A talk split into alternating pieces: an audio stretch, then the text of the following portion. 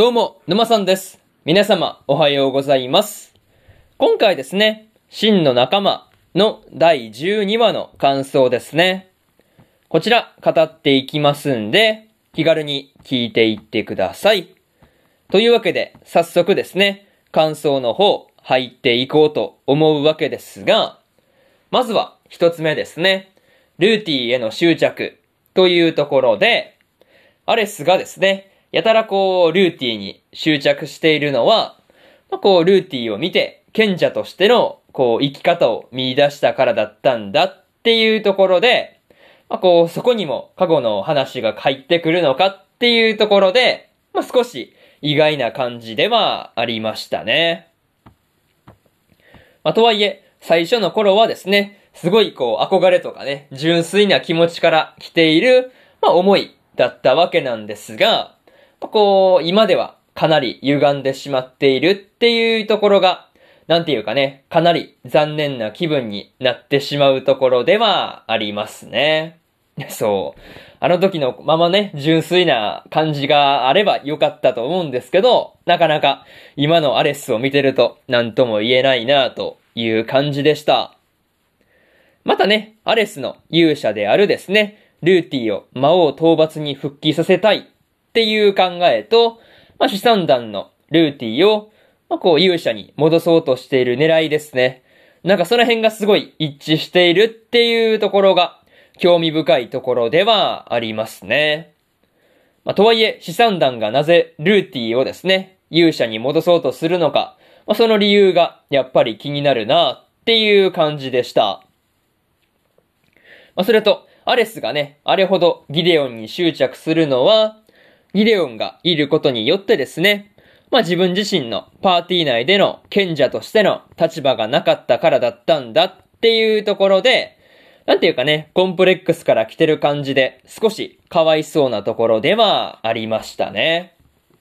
まあ、そういうところで、まず一つ目の感想である、ルーティーへの執着というところ終わっておきます。でですね、次、二つ目の感想に入っていくんですが、勇者と英雄というところで、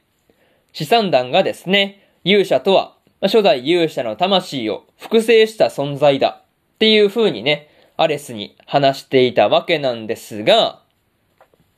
まあ、それがですね、前回にも出てきていた勇者管理局っていうところと、まあ、どんな関係があったりするのかっていう話ですよね。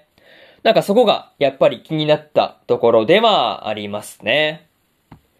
また、ルーティーの持っている聖剣がですね、何本もあったわけなんですが、まあ実はね、ルーティーの持っている聖剣は、まあ、模造品だったんだっていうところは結構驚かされたところではありますね。まあそれと、人類には勇者が必要だっていう風に言ってですね、ルーティと戦ったテオドラに対してですね、まあこう、リットが英雄とは過去のことではなく、過去を宿す人のことだっていう風に言っていたりしたわけなんですが、確かにその通りだなっていう風に思って、まあすごく印象的なシーンではありましたね。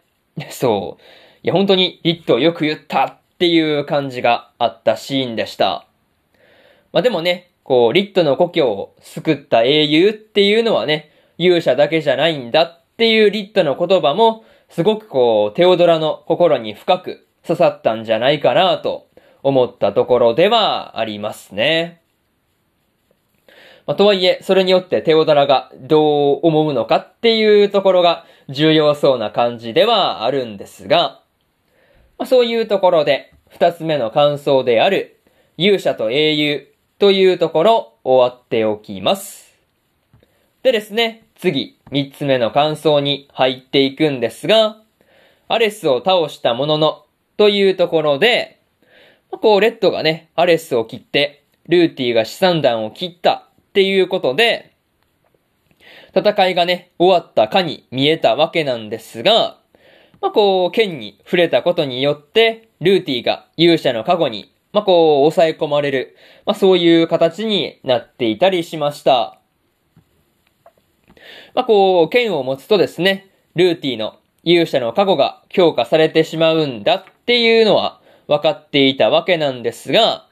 まあ、こう、まさかレッドにね、切りかかるほどに感情が消えてしまうっていう風には思わなかったなというところではありますね。そう。本当にこう、どういう風に見えてるんだろうっていうのはちょっと気になったところですね。まあ、とはいえ、レッドが切られる寸前で、ティセが間に割って入ったっていうことで、まあ、レッドは切られずに済んだわけなんですが、まあ、その代わりにね、こう、ティセが切られてしまったっていうところで、まあ、本当に、こう、ティセが死んでいないっていうことを祈るばかりではありますね。また、勇者の加護で感情が消えてしまったルーティーを、レッドたちがですね、どうやって止めるのか、やっぱりこう、不安になってしまうところではあるんですが、まあ、こう、そもそも、まあ、こう、なんていうか、政権をですね、ルーティーから、こう、まあ、なんていうか、剥がさないとというか、まあ、こう、そういうところには、やっぱり始まらないような気がしたところではありましたね。まあ、そういうところで、三つ目の感想である、アレスを倒したものの、というところ、終わっておきます。でですね、最後にというパートに入っていくんですが、今回はですね、手を組んでいたアレスと資産団の二人が死亡してしまったわけなんですが、まあこう、ティセももしかすると死んでしまったのかもしれないっていうことを考えると、まあ今回でちょっと死にすぎだろっていう感じはありましたね。まあとはいえ、資産団が言っていた、ルーティはすでに初代勇者の力を超えているっていう言葉もですね、なんていうか、こう、初代勇者を知ってるかのような口ぶりだったんで、まあその辺もね、ちょっと気になっているところではありますね。また、感情が抑え込まれてしまったルーティーをですね、レッドたちが止めることができるのか、その辺もね、結構不安なところだったりするという話ですね。まあ、とりあえず、最終回である次回で、まあ、無事にこう、ルーティーを助けられるっていうことを願うばかりではありました。まあ、そういうところで、今回の真の仲間の第12話の感想ですね。こちら、終わっておきます。でですね、今までにも第1話から第11話の感想はですね、それぞれ過去の放送で語ってますんで、よかったら過去の放送も合わせて聞いてみてくださいという話と、今日ですね、他にも2本更新しておりまして、コミさんはコミショウですの第12話の感想と、スカーレットネクサスの26話の感想ですね。この2本更新してますんで、よかったらこっちの2本も合わせて聞いてみてくださいという話と、明日はですね、3本更新するんですが、最果てのパラディンの第10話の感想と、セレクションプロジェクトの12話の感想ですね。こちらと、異世界食堂2期の12話の感想ですね。この3本、1、2、3と更新しますんで、よかったら明日もですね、ラジオの方聞きに来てもらえると、ものすごく嬉しいですというところで、本日2本目のラジオの方終わっておきます。以上、沼さんでした。それじゃあまたね。バイバイ。